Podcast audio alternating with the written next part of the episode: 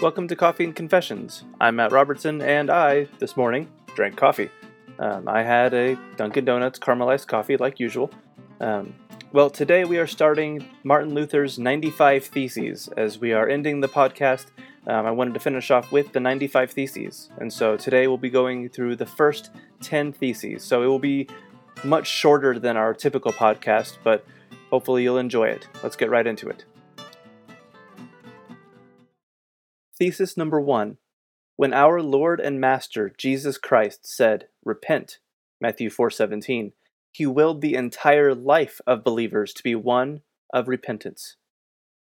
Thesis number two This word cannot be understood as referring to the sacrament of penance, that is, confession and satisfaction, as administered by the clergy.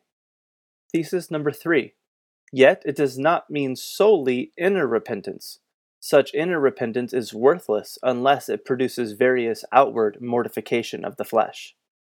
Thesis number four The penalty of sin remains as long as the hatred of self, that is, true inner repentance, namely till our entrance into the kingdom of heaven.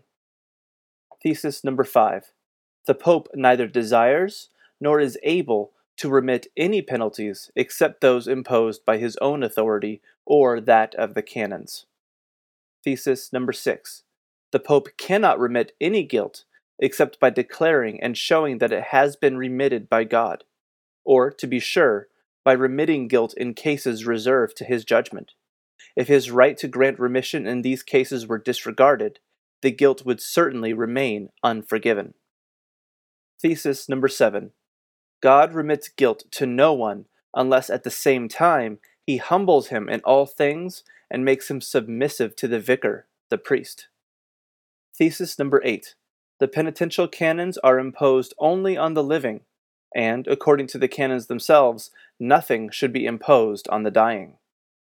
Thesis number nine Therefore, the Holy Spirit, through the Pope, is kind to us insofar as the Pope in his decrees always makes exception of the article of death and of necessity. Thesis number 10. Those priests act ignorantly and wickedly who, in the case of the dying, reserve canonical penalties for purgatory. Thank you for listening to Coffee and Confessions. I hope you've enjoyed our run through Martin Luther's 95 Theses. If you have, follow me on Twitter at Audio Confession and listen as I recommend other great podcasts. Today I'm recommending the Art of Redemption podcast, which you can follow at AOR Podcast. Have a great day, brothers and sisters, and join me tomorrow as we look at the spark of the Reformation.